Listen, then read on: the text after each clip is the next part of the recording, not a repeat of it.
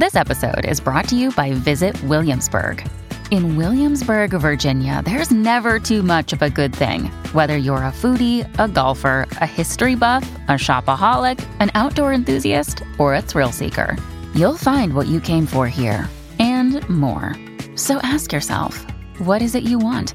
Discover Williamsburg and plan your trip at visitwilliamsburg.com. Mute, uh, and then we're going to start the show. See you in 20 seconds.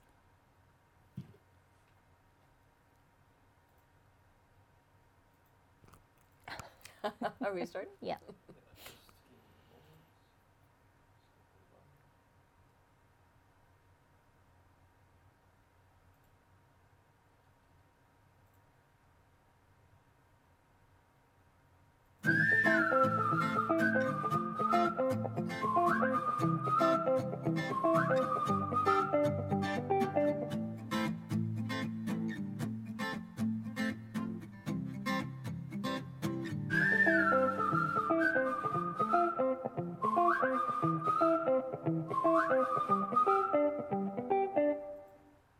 Hello, everyone. Welcome to the Hue Living Room, and it is a pleasure to have Linda Drosdowech here on the couch. Linda, it's been two years, but hey, it's so good to see you.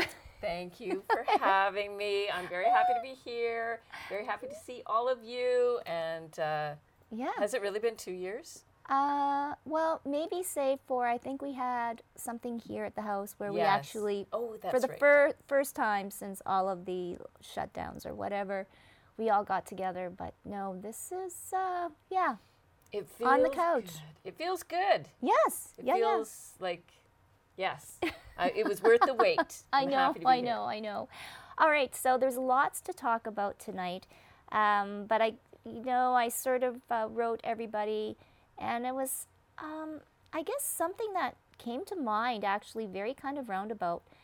Uh, there is a musician who lives up north in northern Ontario, and he did a video and he asked all of his fans to text him back, message him back on what they're afraid of. What they're what are the what are you scared of?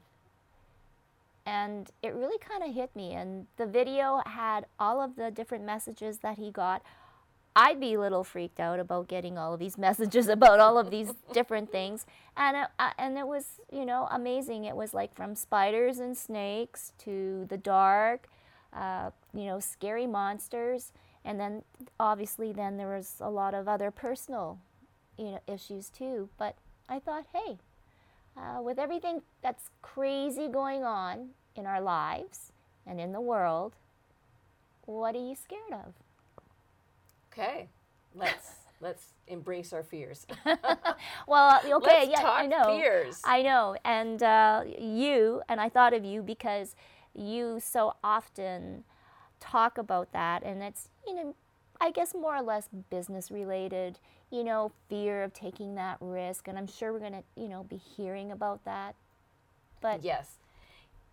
And, you know, I am a coach and I work with um, my clients who, who, like every other human out there, has fears.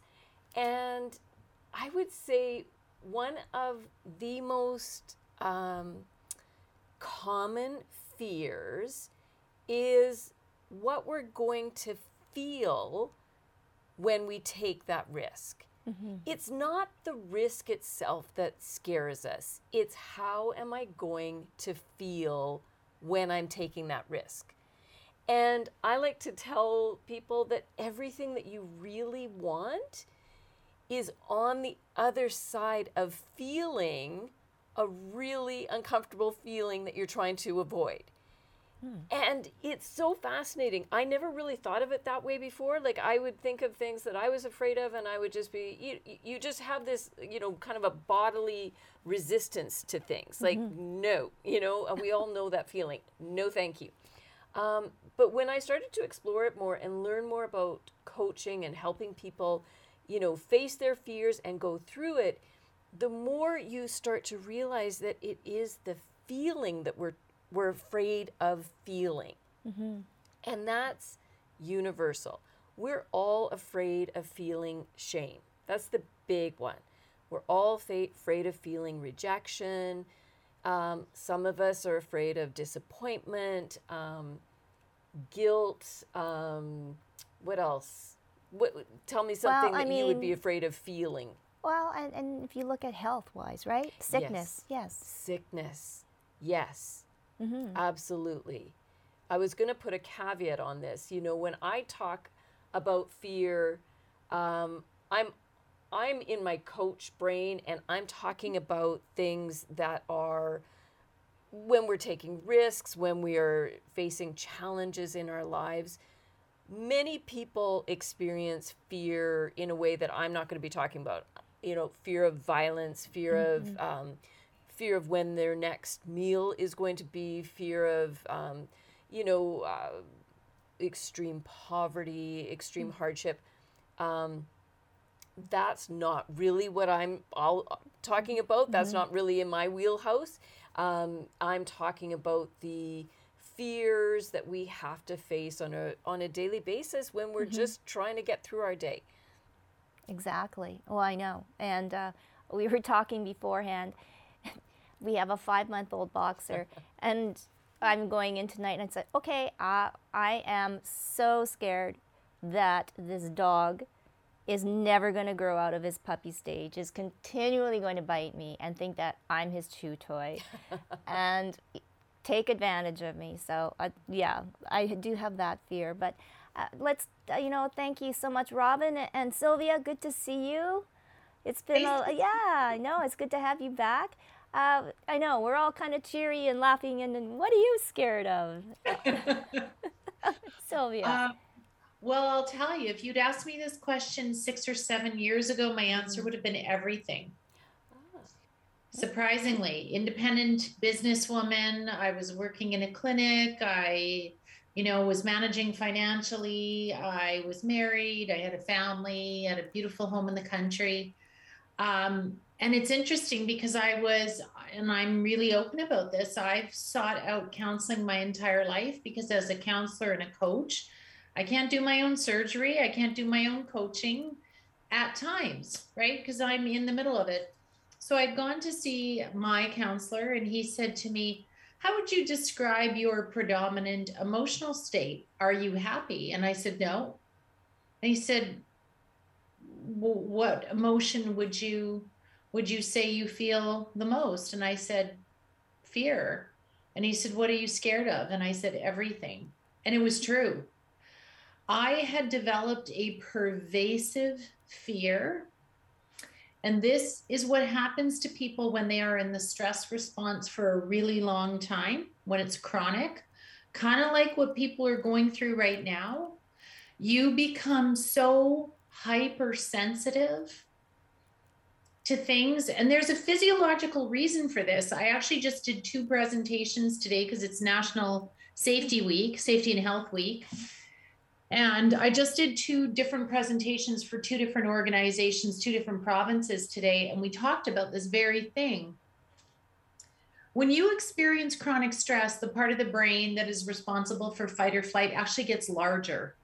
Hmm. They've actually measured this. There's research on this. They've got MRI studies that show that the amygdala actually increases in size and relative to, to the frontal lobe takes up way more geography than it should. And your frontal lobe actually shrinks. Now it's reversible before anybody panics and goes, oh my gosh, I've got brain damage from this stress. And what happens is the amygdala perceives threats in everything. So someone at work says good morning to you. And what your amygdala hears is drop dead and die by Monday. and you're in fight or flight, right? And I have had people come to me and say, You need to read this email. Read this. Do you see it? And I'm like, I don't see it.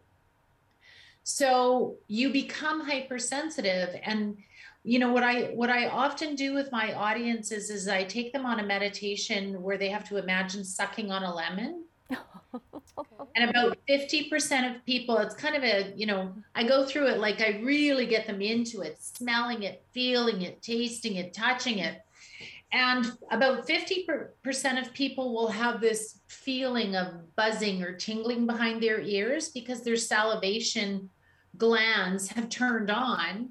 We've actually turned on the endocrine system. And when I asked them, where was the lemon? Where's the lemon? Well, the lemon's in your head. It's not real. Fear is the same way. Mm-hmm. It's something in our brain, it's a thought. Oh my God, did my boss actually just ask me to come and speak to him in his office at three o'clock on a Friday afternoon? What if he's going to fire me? It's just a thought. But that thought carries a physiological signature that changes our body. And we experience fight or flight as a result of that thought. So, what I've learned in the last several years, so at the time that I was scared of everything, I was I was in an abusive relationship. Hmm. And that spilled over, that fear spilled over into every aspect of my life. But when I got out of that, the fear and my amygdala shrank. and there's not too many things that I'm scared of now. Wow. I mean, you got tarantula, bring it on. You got snakes. I love snakes. You know, I'm really, I'm not afraid of public speaking. The bigger the crowd, the better. Like, very few things that I'm afraid of now because my ability to handle stress is so effective that I can challenge the thought. So when fear comes up, I remind myself this is just a thought. This thought doesn't have to mean anything if you don't want it to. Wow. The power of the brain. Robin. Oh, yeah. Everything. So, and this is uh, maybe a, a, good point too, Robin, to come into this conversation about mental health. And again, too, I, I believe this this week of May is Mental Health Week too, as well. Yes, it I, is. Yeah. I also see. Week. Yes, so there's such similarities, right, in fear yeah. And your mental health. Look, I, I, you know, when you were talking, I was remembering some conversations with friends of mine who had um, significant diagnosis of mental health issues, and one of my friends talked about they they were comfortable in the discomfort of not being well because they were scared about what it would be like to be well because they had no idea what it would be like to be well and what who they would be because they knew themselves to be and you know I'm on PC, right? They knew themselves to be the poor little mentally person. Yeah. and everyone treated them like the poor little mentally person that needed this cotton wool and this protection. And they wanted to step out, but they were scared. They didn't know who they were. They didn't know if they would disappoint people. They didn't know if they would fail, like they'd step out and they'd end up back in the hospital. And so when when you um were both talking about it, I was like, yeah, I, re- I really remember those conversations. So some of the conversations that I have when I'm talking with people is, what would it take you to step through that fear zone? Because we often live in this comfort zone, fear zone, learning zone, growth zone. and it's like, what does it take to step into that and through it.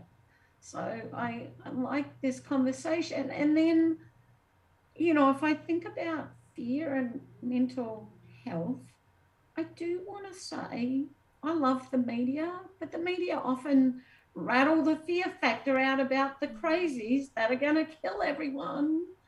And the research is we're much more likely to be the victims than the perpetrators of crimes like yeah.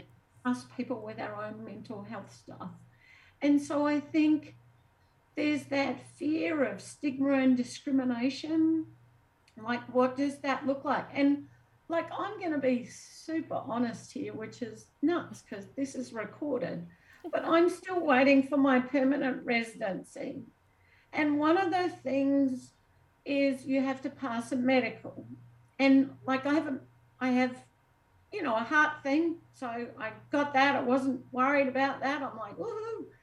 My mental health thing, even though I hadn't seen anyone like a psychiatrist or anything for like, I don't know, 12 years or 13 years or something at the time, I had to go and get an assessment to see if I was a risk to Canadian society.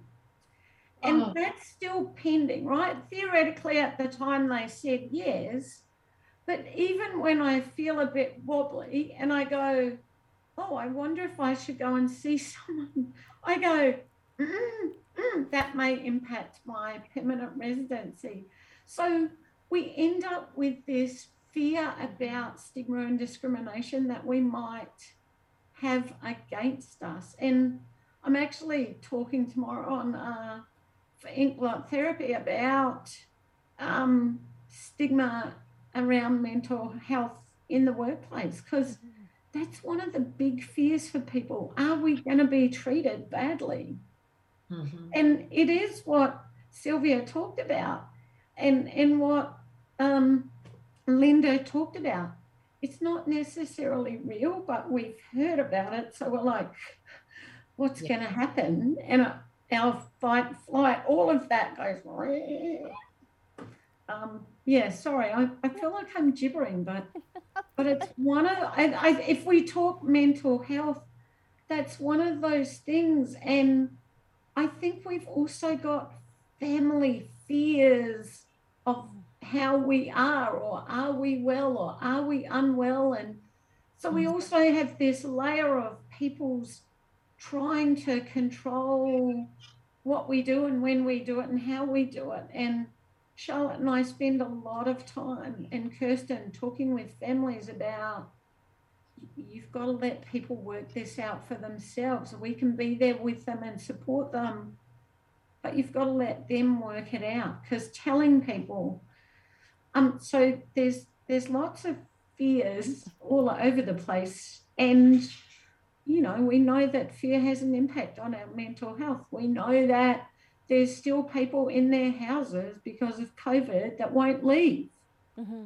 Right, so people who maybe didn't have this agoraphobia kind of thing beforehand. Like I know for a long time because I have a heart issue. I was like, do I go out? Don't know. Ooh, ooh. And I was just having a discussion just before this com- this call with my mum about she's like they've got all these new variants in Australia and people are starting to die at a greater rate again and she's like I I what do I do and I'm like well you're 85 you get a choice you get to go out and risk it and do what you want or you get to be home. And so there's that's having an impact on people's mental health too. And the fear of coming back into society after being away. What's it like to engage in conversations with people? Um, well, we're finding I, out, know, me and Linda, right now. yeah, I, like it was only a couple of weeks ago. I went out with Linda and Rana and Amy and a few others, and I was like, I, I haven't seen you in person. And I'm like, do I touch you? Don't I? Like, yeah. hello, hi, nice to meet you. You know. you know, this is what happens though. You know, this is exactly what happens, Robin, when you have long term stress, mm-hmm. right? Everything becomes terrifying. We are so heightened because we've been living with this for so long that there are people whose fear of spiders or disappointing their parent or ovary, whatever, has become the fear of everything. Yeah. Mm-hmm. It really is. It doesn't take a whole lot. You just have to have some chronic stress for a while mm-hmm. for that amygdala to kind of start taking over the operating system of the brain. And now everything's terrifying. But what's really so cool mm-hmm. is when you start, because our issues live in our tissues, our emotions find a home and they make us sick if they're negative emotions. it's really cool for you to just stop and ask yourself, what am I afraid of right now? Because here's the thing you can't tell people that their fears are irrational. No. Like fear is fear. If you're scared of something, somebody telling you you shouldn't be scared of that is not going to make you unscared, right? But you can you can work on this yourself. You know, I had this experience my first time traveling in almost two years. I went to work with the um, mining association in Wyoming, and I arrived at the hotel. The travel was okay; it was fine. You know, I wasn't afraid was a lot of planes, uh, three planes, airports, like long day. I arrive at night at the hotel, and for about 20 seconds, I have this anxiety that I cannot pinpoint. I'm like, what is going on right now? But this is the cool thing. You learn to stop and tune in. Sylvia, not what's wrong with you, what's happening to you right now. Mm-hmm. There's nothing wrong with you. If you're having one of these reactions where you're afraid of everything, you're having a normal reaction to an abnormal situation. So you're okay. You're not mentally ill. Not that there's anything wrong with that. You're just having a normal fear or stress response to something that's very abnormal. So, Sylvia, what's happening to you right now? And it took me about 20 seconds to realize that it was all the naked faces in the lobby. Oh. There's all these people not wearing masks. Well, this was November. We were still in the middle of it, but not in Wyoming. No, no. one was wearing masks there. So, when did a human face ever? Uh, how did that become scary to us? It's because of the last two years. So, fear is very interesting and it is really not something we can judge but we can work our way through it if we have just a little bit of courage and can ask that question what's happening to me right now and why? Wow. Okay. Right. So we've now solved fear but uh, so how do you differentiate or uh, between stress then and fear Stress and fear. Well, I think they would probably have the same physiological response in the body. Um, and I'm glad you were saying that, Sylvia, about um, what did you say about the tissues? The issues in the tissues. Issues in the tissues. I love that. That's that's very clever. I'm going to remember that. Um, sometimes it doesn't matter what, like sometimes sometimes it is helpful to stop and say what is you know as you were saying sylvia stop and say you know what is going on with me?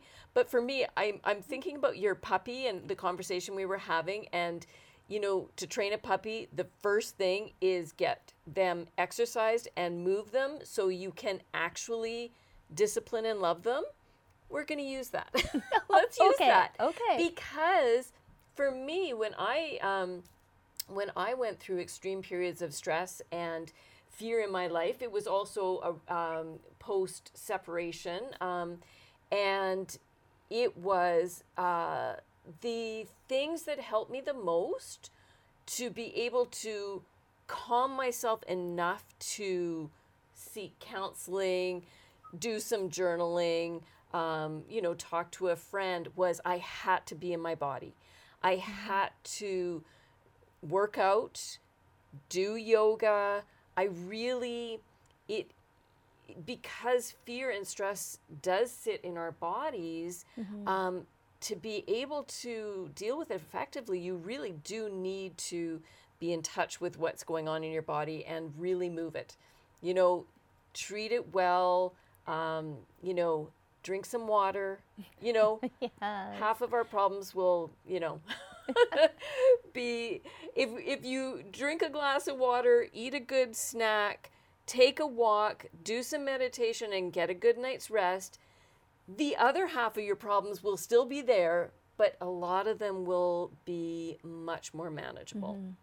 So really tapping into um, just those very basic care for your body, um, self compassion for for you know for your poor body that takes the brunt of the stress. Mm-hmm. You know, it originates, yes, in our thoughts, but it it courses through our bodies. And so if you can work out, eh, you know, however you like to. For me, it's walking, of Yeah. course, because I have the big dog as well. Yes, I know.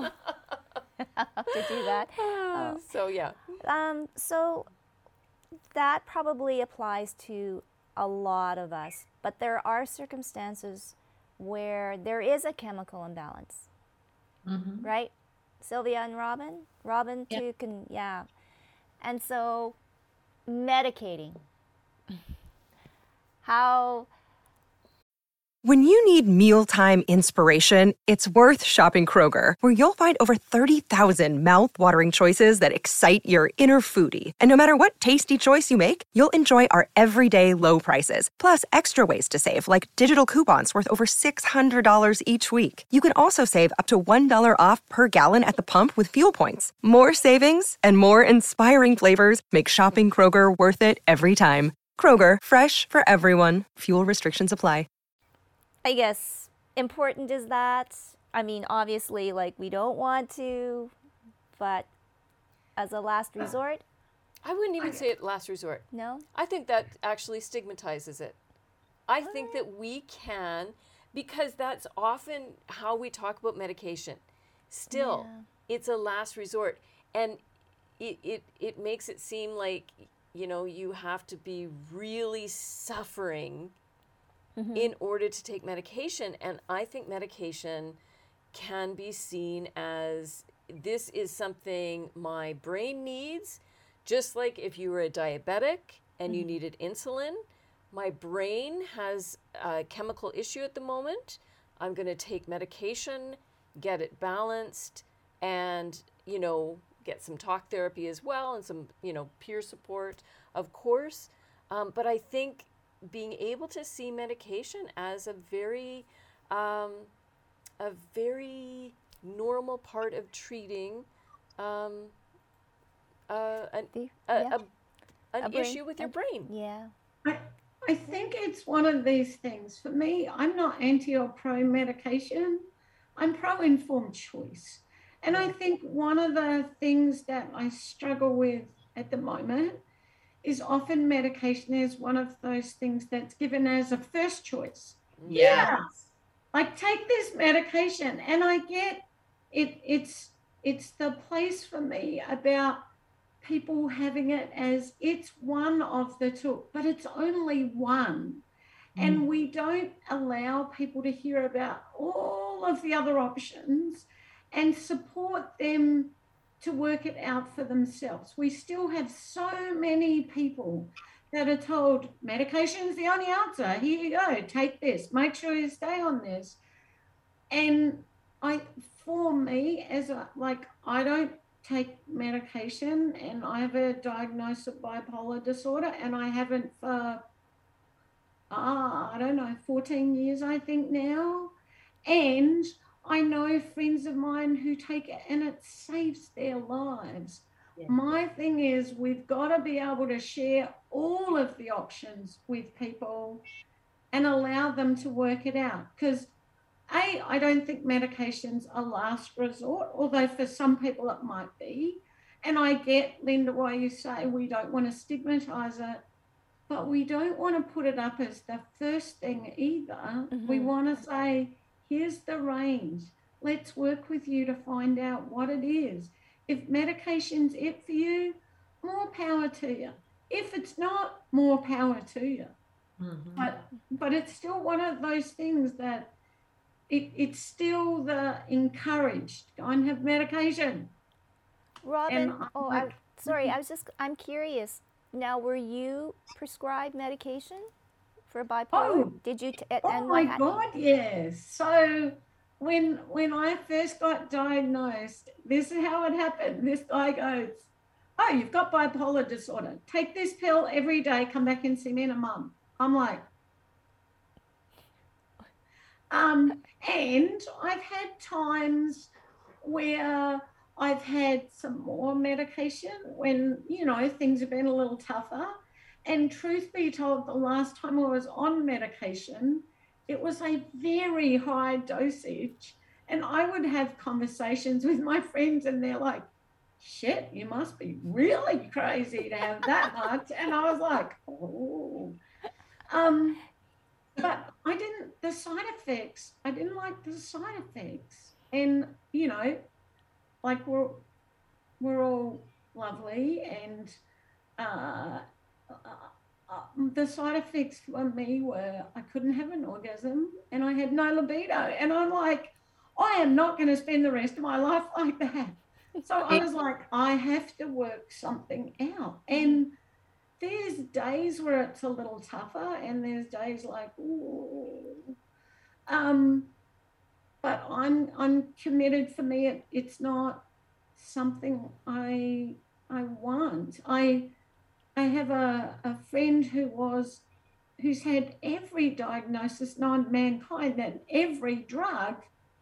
And after like 25 years and ECT and like treatment centers and psych wards and they found out she was allergic to gluten. Yeah. And she doesn't have gluten. She has no mental health symptoms, but nobody checked those things out first. Right. And so I like I as I said, I'm not anti or pro medication or not. Like I'm like, let's support the person to explore like a whole range of things and see what it is for them. So yeah, I've taken it and I've always said if there's a time I feel like it would be helpful, then maybe I would go and have it for a little bit. Wow. Um, so Sylvia too, and then I'm I'm curious too for Linda. What was it that made the turnaround for you to make your abladuba or whatever brain shrink, part of the brain shrink? Yeah, yeah. So, um, for me, it was honestly it was being diagnosed with cancer. I was diagnosed very unexpectedly in 2020 I had a suspicious routine mammogram at the end of 2019. Um, I had surgery just before lockdown in uh, 2020. And honestly, it was, I'll tell you, I can tell you exactly the moment when everything in my life changed. And that was the day after my diagnosis. I went to work. One branch of my business is providing injury prevention services to uh, injured workers or symptomatic workers in um, i work in a lot of manufacturing companies in the in the province.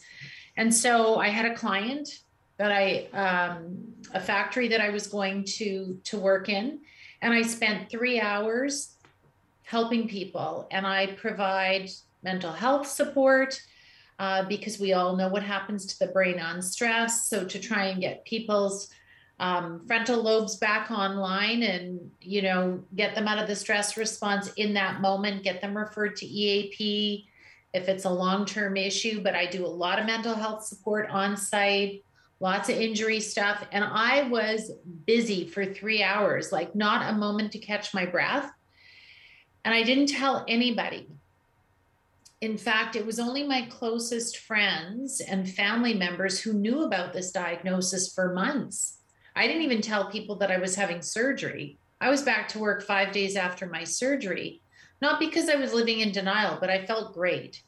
But here's the thing that happened that day in the factory, day after diagnosis, where, you know, you have to remember like, I am I I am the healthiest person I know. This is not even possible that this has happened to me. And I literally have a conversation. My surgeon comes in, first time I'm meeting the surgeon, and she says, So have you decided, are you going to have a complete mastectomy or what are you thinking? And I'm like, Was that a menu item? I didn't even know that was an option. Like, why would I do that? And then she goes on to explain how serious and risky and blah, blah, blah. Anyways, that's one day. The next day, I'm in this factory. I come out to my car and I am just feeling like I always feel when I leave my injured workers. I just feel really grateful to be able to do the work I do. Like I feel emotional and grateful. And so I come out into my car, I put my seatbelt on, car's on, I look in the rear view mirror and I go, Hey, you were just diagnosed with cancer. And for three hours, Sylvia, you didn't even think about yourself once. And you helped all those people. And that was the turning point for me. I had a moment when I was talking to my kids about it and about the treatment. I had a moment. I was crying. I was sad. I was scared. But that next day, when I realized that cancer was not an obstacle to me helping people, that I could do that work and give a thousand percent in spite of that, that was the most powerful feeling in the world. I'm like, this is nothing. I got stuff to do. This is never going to stop me. It didn't stop me this morning. It will never stop me. I know what my purpose on this planet is. Bring it on. Nothing's stopping me. That I will never forget that moment as long as I live. I have thanked those workers so many times for that experience that day because if it wasn't for them, maybe I would have been wallowing in it. And there's nothing wrong with that. But I'm not good at wallowing. I'm not a good wallower.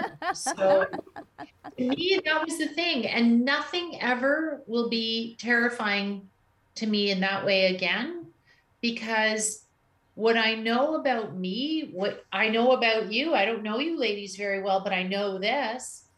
You have 100% success at getting through every problem you've ever faced. Like, what can you ever say in your life you have 100% success with? Do you have 100% success with good hair days? No. Do you have 100% success with every test you've ever written? No. But every problem you've ever faced is in the past. So 100% success. So I know that no matter what happens, because of all of that, that I will get through whatever comes with success, 100%. So I don't live with fear really about anything anymore. That's not an invitation to the universe to challenge me, by the way. oh no, no, no. But it's that is like so cool, and if you can kind of think of it, talking about conquering fears, it's finding that calmness or that feeling that that of good. I, and yeah. that could feel different in everybody, but it's that good feeling, right? And I'm right. And I'm sure what what was your epiphany during what your struggle? My epiphany. I had many. What a epiphanies. great word. many epiphanies. and, you know, it, it made me think of you know what you were talking about Robin about you know medication and you know it's it's it's an option but it's one option right and for me um, all of the things that I did to when I was uh, probably at my most stressed was you know I, I was going through a separation two young kids on my own my dad had just passed away and my mom was diagnosed with dementia and there was family issues I'd say that, that was probably at my height of stress.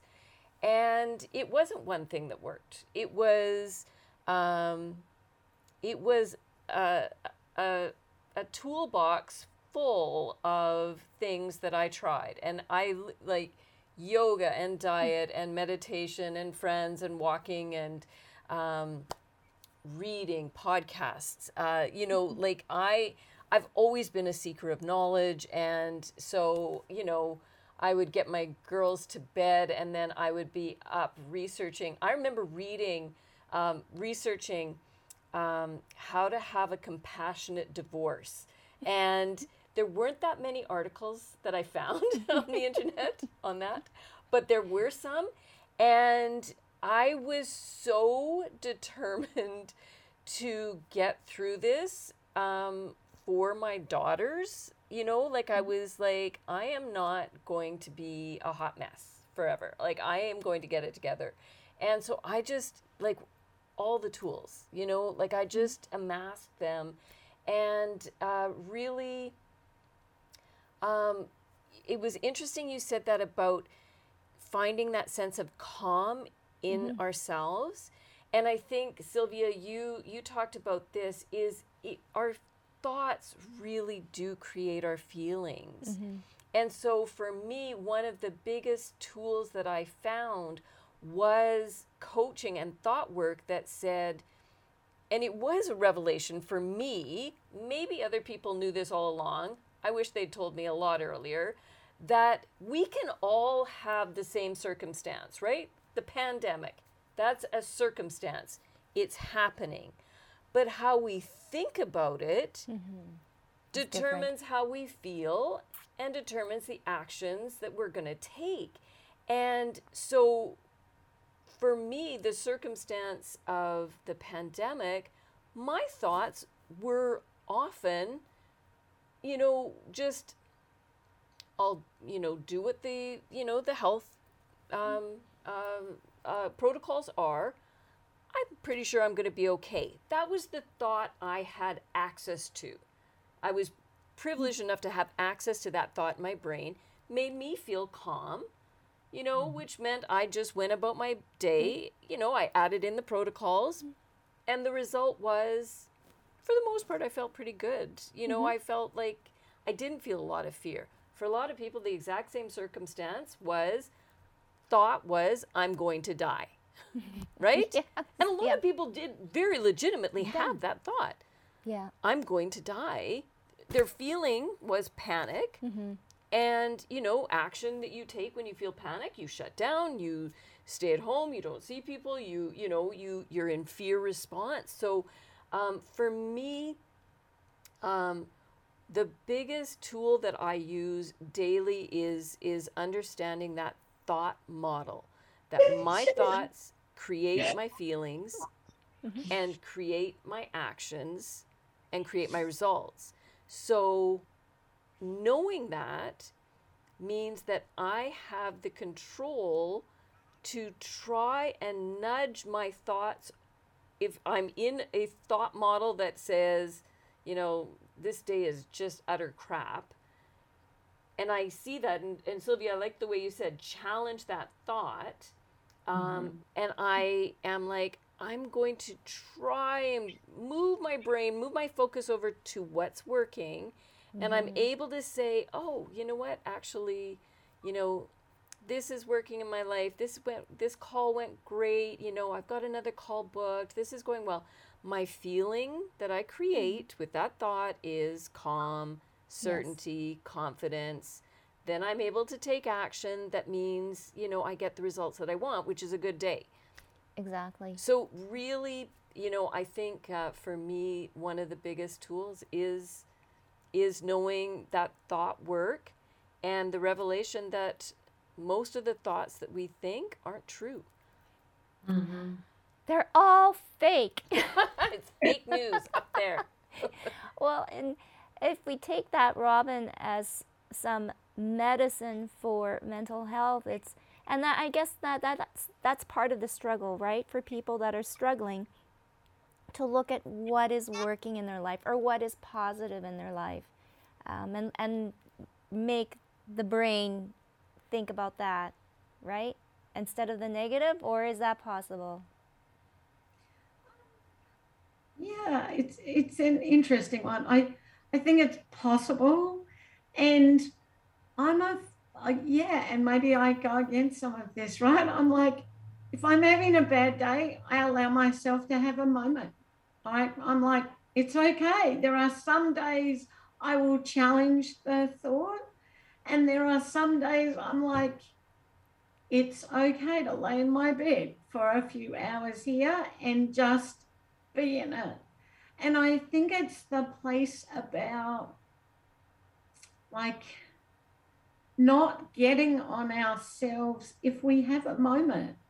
And I think that's one of the things that happens too is sometimes we're like, no, but you've got all these great things in your life. Why do you want to kill yourself? And I'm going to say it because I've had people say that to me when I've talked about that. and I want to stab their eyes out with an ice pick when people are trying to get me to think about all these positives. And then I get down on myself because I'm like, I have all these amazing things in my life. Why aren't I grateful for it? Why aren't I getting up? Why aren't I happy?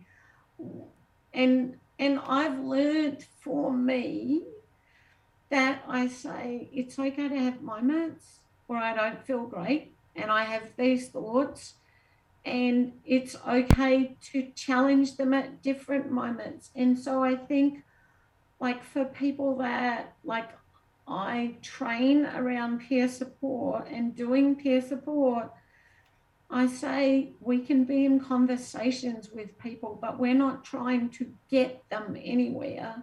We want them to explore it for themselves. Mm-hmm. And and so yeah, I absolutely. just you know, Robin, that re- it, it, for me, what was interesting about learning about the thought model was it actually allowed me to feel more negative emotion and be okay with it mm-hmm. and not try and like I, I think so often we are you know you feel that negative emotion and most of us are trying to like run away from it as fast as we can and that we often run away by either you know overeating over drinking over you know something right mm-hmm. so for me it was interesting that it wasn't kind of a um, a relentless search for that positivity because I think that's a life is 50-50 life half of it's crap and half of it's good right? It's just that's what life is. And so for me it meant I didn't if I had one of those days like feeling shame or humiliation or you know despair I could sit with it in my body more and go okay this is a human feeling it's part of the tapestry of human emotion. We're meant to feel mm-hmm. despair at times. When somebody you love dies, it's, you know, nobody needs to put a positive spin on that. Um, it, it, it can break your heart. And so for me, yeah, allowing emotion is part of that, uh, um, part of that whole picture for me. Mm. Yeah. I would totally agree with that. Mm-hmm. I always say, you know, my during the pandemic, um, to help myself, I had a I'm testing positive cam campaign. It was uh, you know, thumb to the nose of COVID because everybody was afraid to test positive for COVID. So I just flipped around that meaning and I had this I'm testing positive campaign. And what it was was um, it was private personal therapy that no one knew was playing out in social media because no one knew I had been diagnosed with breast cancer. And so it was my effort to be focused on what I have, what I can do, um, what is good in my life. But you know, when I repeated this over and over in in the messaging, I am not advocating rose colored glasses. Mm-hmm. I am not advocating toxic positivity. I am advocating that you experience whatever it is that you're going through, but recognize that it, you are not your circumstances. Yeah. Your circumstances can be really horrible, but that doesn't mean anything about your life or who you are. It's a moment everything will be in the past someday. Every moment this moment will be in the past in a moment right? So it's it's what you talked about linda. It's about getting the energy of the negative emotion out. You could still feel it and experience it but it doesn't have to harm you. It carries a physiological signature that is harmful but Robin, when you take a day and you say, you know, today's a day, I am going to engage in some radical self care. You've actually already shifted yourself physiologically for the better because you're enjoying the, not enjoying perhaps, but you're giving yourself permission to stay in bed. Yeah. You know, it's like I'm taking a rest day. This is radical self care it's radical self care isn't bubble baths. It's mm-hmm. setting boundaries and limits. And sometimes you need to set boundaries and limits with yourself and say, no, you don't have to be Wonder Woman, Superwoman. You can just be ordinary Robin today and take a break. Mm-hmm. You can stay in your pajamas. You can stay in bed. You cannot answer the phone. You can tell people, I feel like I want to die today. It's that kind of day. And the people who love you are going to say, Robin, I'm not here to change your mind, to make it better, to oh. tell you to buck up, yeah. to tell you to do your gratitude journal. I'm just going to sit with you if you want me to. If it's if that's not what you want, if it's okay with you, I'm just going to say a prayer for you and I'm going to check on in you check in on you later. Is that okay? Whatever Robin says is what I do. I think it was Ram Dass who said we're we're just here to walk each other home. Mm-hmm. Right? I'm not here to fix anything for you. You're not here to fix anything for me. I just want to sit with you while you suffer so that you don't feel alone. Yep. And I need you to do that for me. Wow. Group hug, I know, girls. I know. I know. I mean, I, I, this conversation, yeah, went totally in different forms. so, okay, so I'm just going to throw it out there because we were talking on the last show about the woohoo things and magic and crystals. And, okay, so all Pollyanna and, you know, suck it up, don't cry, can't show emotion, um, you know, keep all your stress inside. That's what how we've been taught, right? Yeah. And always yeah. be successful. No fa- failure is not an option. Right. So even we as women, and we talk about emotions because yes, we are the more emotional species, I guess I will I'll call it that how do we because this is really important this could be a breakthrough for all of the mental health issues out there right robin like really if we allowed ourselves right to have those days live with the negativity but it's hard because there's so much outside stuff putting pressures on us to be something that really is not healthy. Yeah. Mm-hmm. yeah. So what you, do we do? You know, it's, it's, well, for me, I'll give you an example that I was I was talking about with the, a friend of mine today, and uh, we were talking about like my coaching business, mm-hmm. and she was talking about a project that she wanted to pursue, and she was, I she was like, I don't want to do this because I don't want to be salesy. I don't want to hear rejection. Uh, you know, I'll feel bad. I'll feel disappointed. I'll, you know, that that mm-hmm.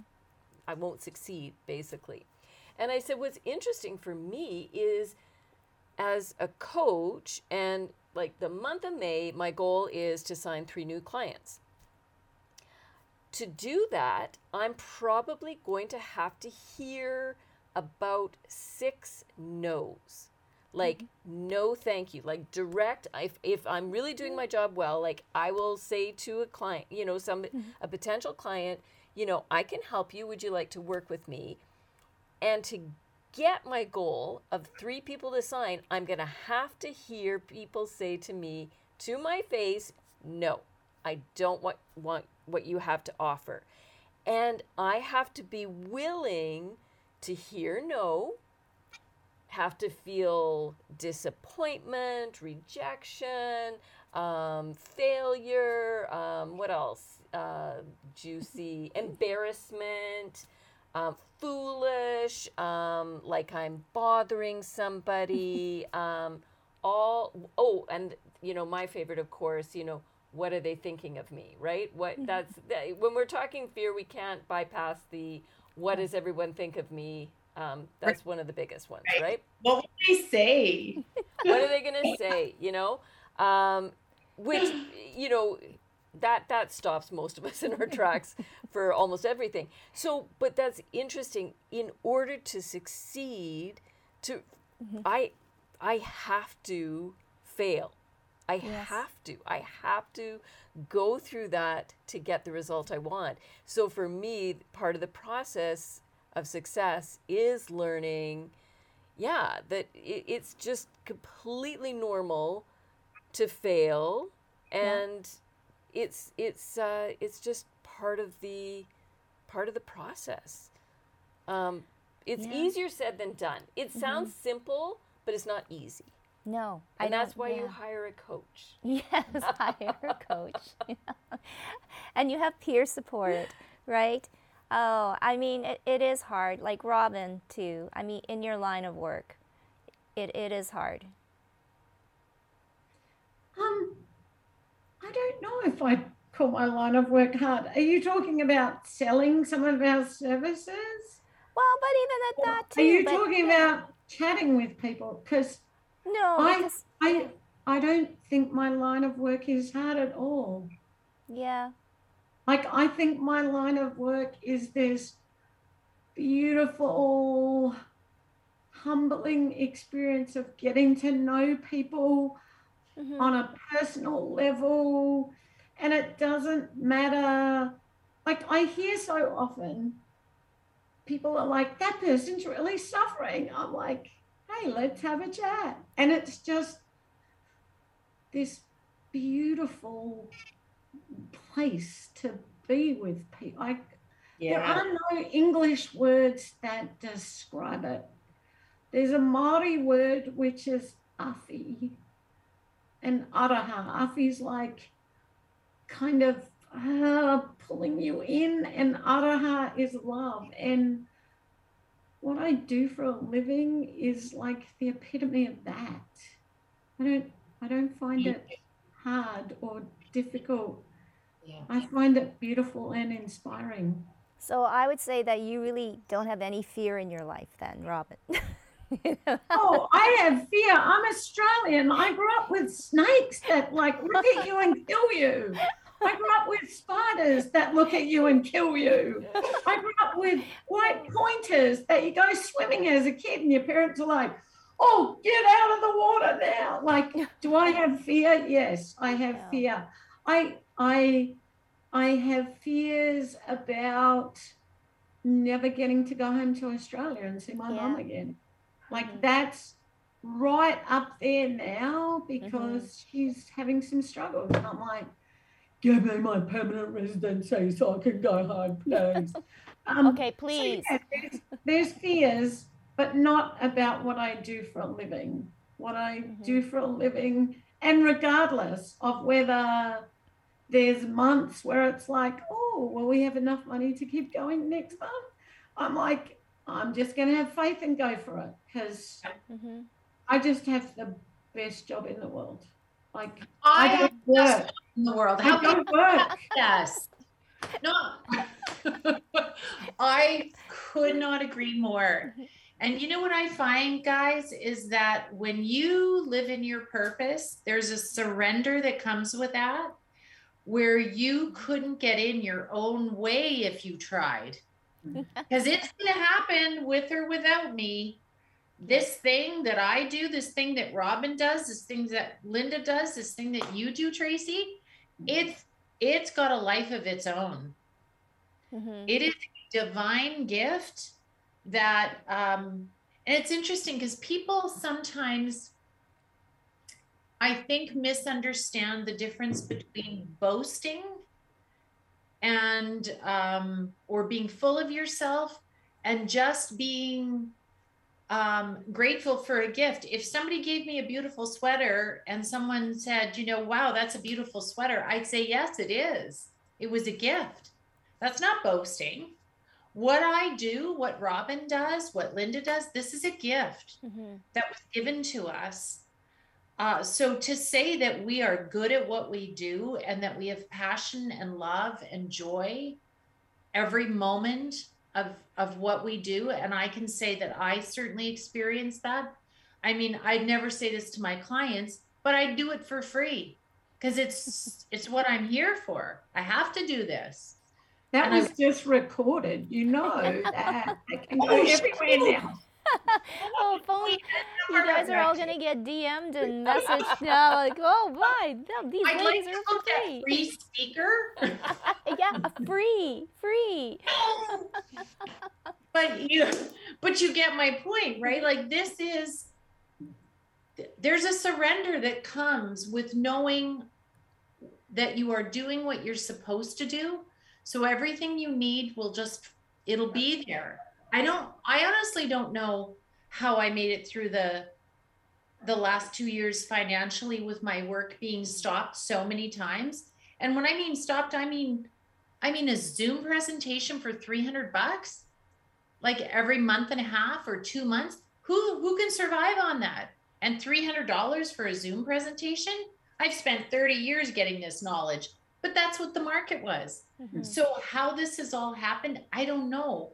But one thing I've learned for sure get out of my own way, everything's going to be fine. It's all good. It's all going to happen the way it's supposed to. That's my choice right? Not everybody sees life that way, but boy, has it been liberating. It's like coming home after work when your bra's too tight and taking it off. It is the best feeling. I have never been more at peace and and in harmony with my entire life as I am now.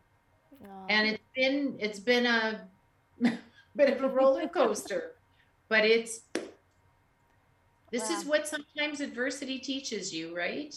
So how mm-hmm. else do you learn these lessons?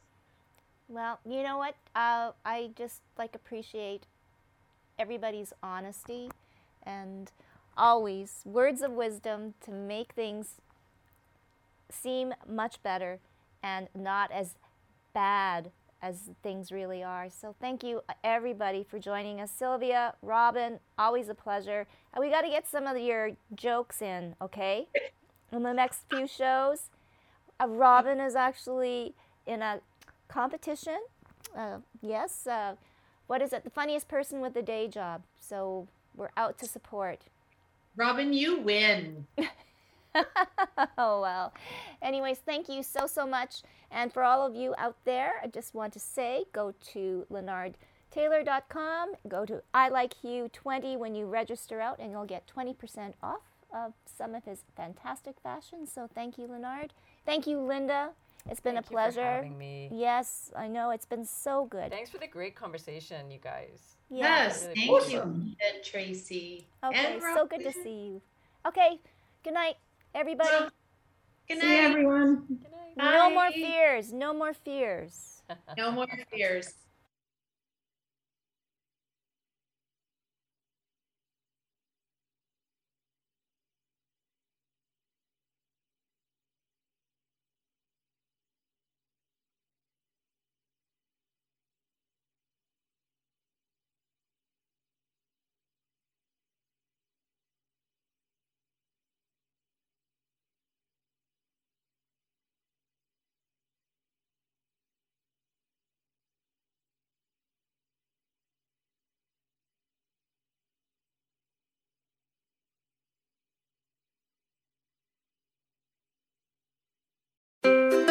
What happens when we play outside? We become healthier, both mentally and physically. We become more creative and more focused. We connect with nature, each other, and ourselves. Let's Take This Outside, a new podcast hosted by me, Marianne Iveson, an aspiring outdoor athlete and nature lover.